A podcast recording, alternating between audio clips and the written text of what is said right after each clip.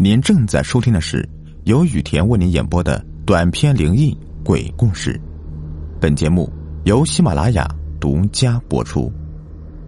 今天的故事的名字叫《半个尸体》。我是一名医院的护工，说护工那都是好听的，其实吧，我就是专门负责推尸体的人，但是我又不是只负责推送尸体。我还负责看候将死的人，比如说某某病房中的病人快要不行了，这个时候就该我出面了。我就会来到那个房间内，静静的看着病人呼出最后一口气，静静的离开人世，然后将他抬到推车上，送到死人该去的地方——停尸房。当然，能够被我送到停尸房的人并不多。大部分病人死的时候啊，都有家人陪在身边，死的时候尸体也会被家人带走，这就没有我什么事了。我要负责的都是一些家人不在身边，或者是意外出事死的人，这样的人死去之后啊，才会被我送到停尸房。这份工作我已经干了好几年了，其中也遇到过一些比较诡异的恐怖事件。想象一下。当看到一个人就在我的面前慢慢死掉，然后再被我送到停尸房，这样的心理上的压力不是正常人能够体会的。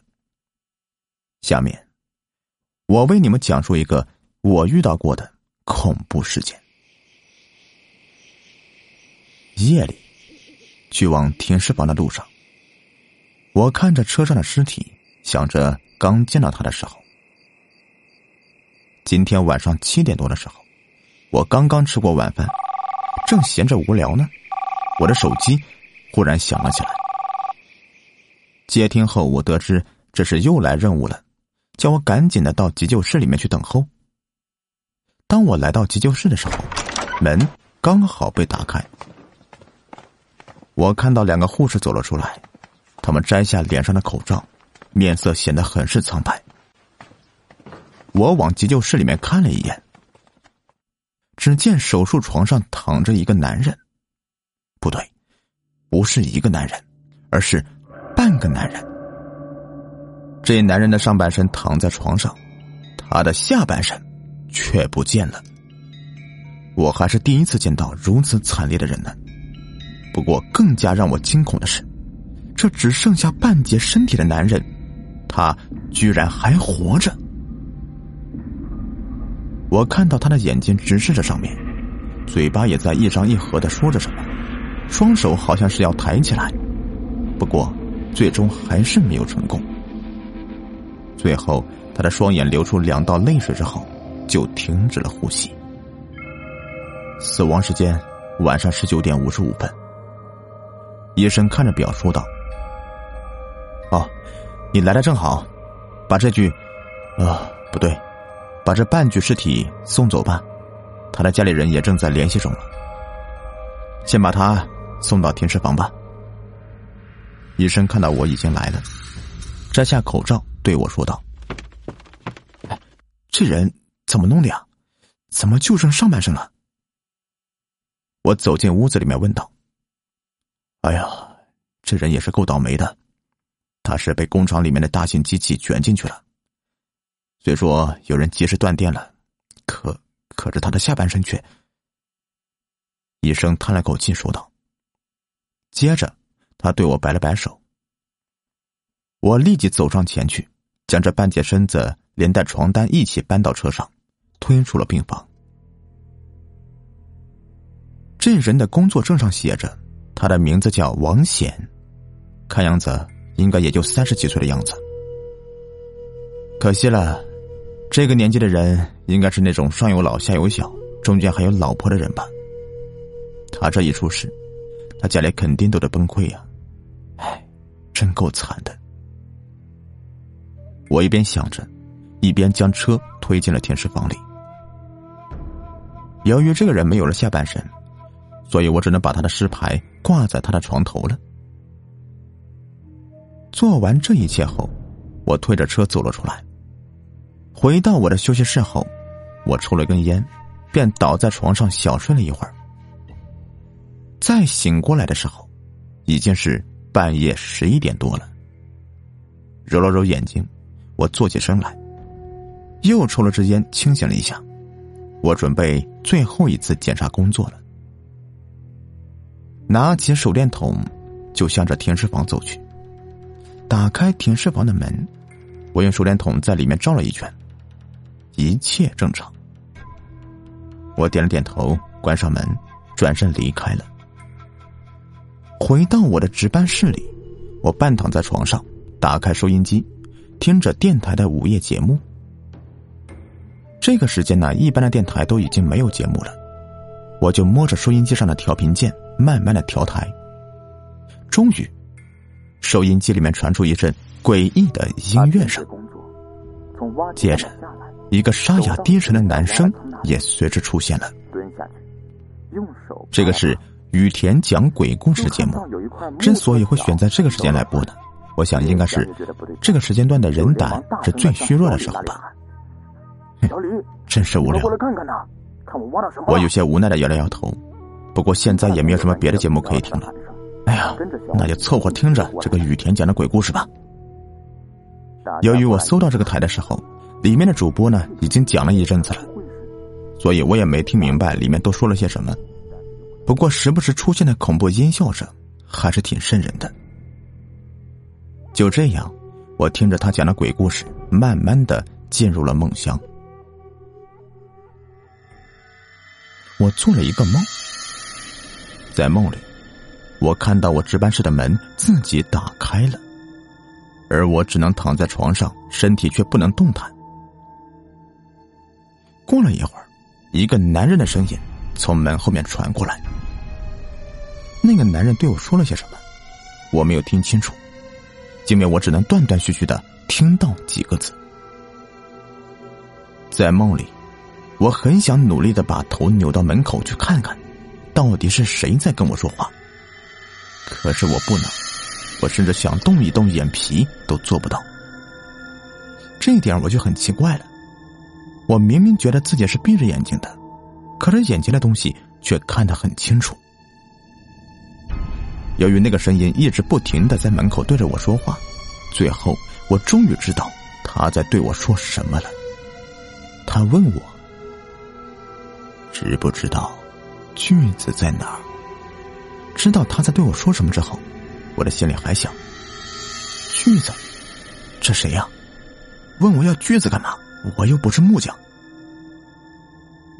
在梦里面，我自顾自的说了一句：“锯子，我这里没有锯子。”说完这句话后，门口处那个男人的声音突然从我的床边发出来了。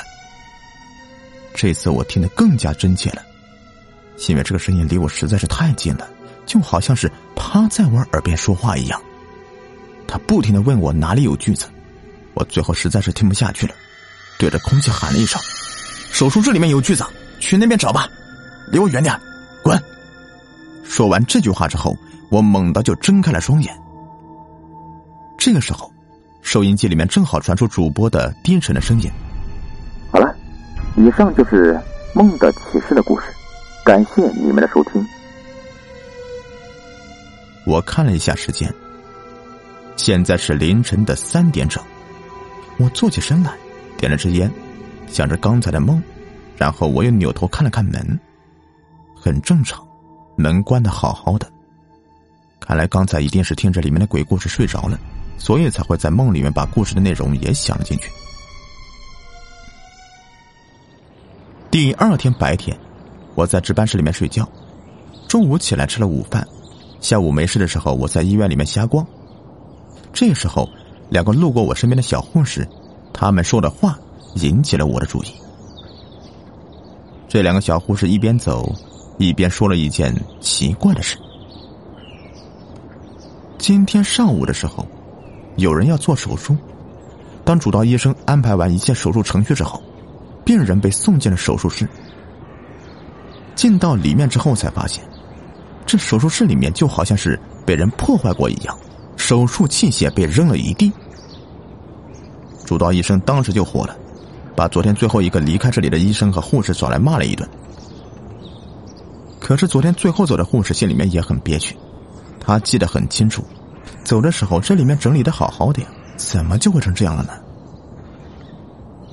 就这样，被送进来的病人也没有办法手术了。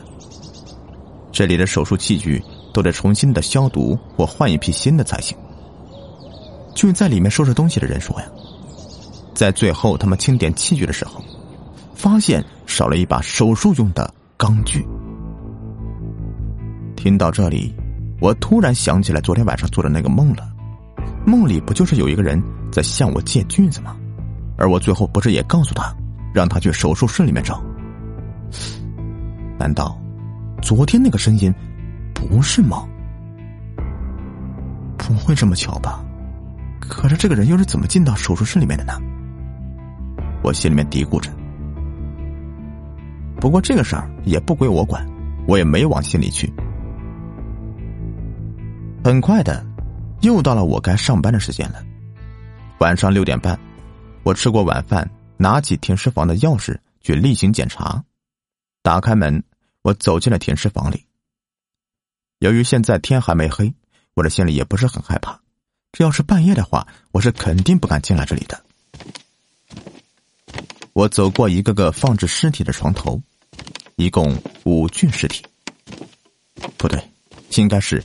有四具半尸体，因为昨天晚上有半个尸体刚刚被我送进来，看没什么异样，我才走了出去。回到值班室里啊，我无聊的听着收音机，看了看时间，才晚上九点多，心想着今天应该不会有什么人死吧？如果没有的话，那真是太好了，这样一来，我就可以正大光明的睡觉了。干我们这行的，尤其是在晚上，那是相当害怕会有人死掉啊。如果有人在晚上死掉，家属又没在这里，或者家属是想把尸体存放在医院里面，那可真是非常让人讨厌的事情了。没有人会愿意在大晚上的推着尸体去那阴森的停尸房的。这样想着，十点多的时候，我见还没有什么事情，便迷迷糊糊的。睡了过去，咯吱，咯吱。这时候，我听到了一阵锯东西的声音。此时我睡意正浓，也没管那个声音，反正只要不是叫我去送尸体的电话就行了。就这样，我直接翻了个身，继续的睡了过去。不过很快。我就被一股极其浓重的血腥味给呛醒了。醒来后，我才发现我的值班室的灯居然灭了。我是什么时候关的灯啊？这样想着，我伸手摸到了一只手电筒，按亮了手电筒之后，我找到墙上的开关，按了两下，灯没亮，停电了。我疑惑的走出值班室。冲了值班室，我才看到，原来不光我的值班室里面没有电，现在整个医院里面都是一片漆黑。咯吱，咯吱，又是一阵锯东西的声音。我猛地朝着声音传来的方向转了过去，同时，那股浓烈的血腥味又一次的传进了我的鼻子。我猛地抬起手里的电筒，心也是咯噔一下。凉了半截，这声音和味道传来的地方正是停尸房。说实话，我现在真的很怕，但是我还是勉强让自己镇定下来，然后慢慢的向停尸房那里走过去。这大半夜的，还没有电，这停尸房里面又传出来阵阵的锯东西的声音，再加上这浓重的血腥味我不自觉的。把心给提了起来。慢慢的，我来到停尸房的门前，离得近了，那嘎吱嘎吱锯东西的声音，竟然更加清晰了。我刚想掏钥匙开门，却发现这停尸房的门，居然是开着的。唰的一下，我脑门上的汗就冒了一层，握着手电筒的手也微微的颤抖起来。妈的！别跟我开这样的玩笑啊！我记得我明明是把锁给锁好了呀，这现在怎么开了？我双眼死死瞪着那半开的门，心里惊恐的想着。闻着那呛人的血腥味儿，听着那令人汗毛直竖的锯东西的声音，我的心里在不停的挣扎着：我到底是进去，还是不进去呢？停尸房容易出怪事儿，这我能接受。可是现在这怪事儿也有点太吓人了吧？过了好一会儿，我最终还是决定进去看看。我刚走进去了一步，就感觉到自己的脚好像是踩到什么东西了。这东西湿湿的、滑滑的，我差点没被摔倒。我连忙把手里面的电筒照向地面，是血！我踩到的东西居然是血！这一下我吓得差点把手电筒都给扔掉了。我又急忙往后退了一步，这才稳定心神。我把手电的光顺着地上的血迹向前照去，这时我吃惊的看到，这停尸房里的尸体居然全部都掉在地上，而且这些尸体竟然都是半截的，怎么回事？我记得这里只有一具半截尸体啊，可是现在这里的尸体怎么都是半截的了？我大张着嘴巴想到，不过转瞬间，我又发现一个问题：自从我进来之后，那嘎吱嘎吱锯东西的声音怎么没了？好了，上集就是这样，更多精彩，请关注我的微信公众号“雨田故事”，咱们下集再见。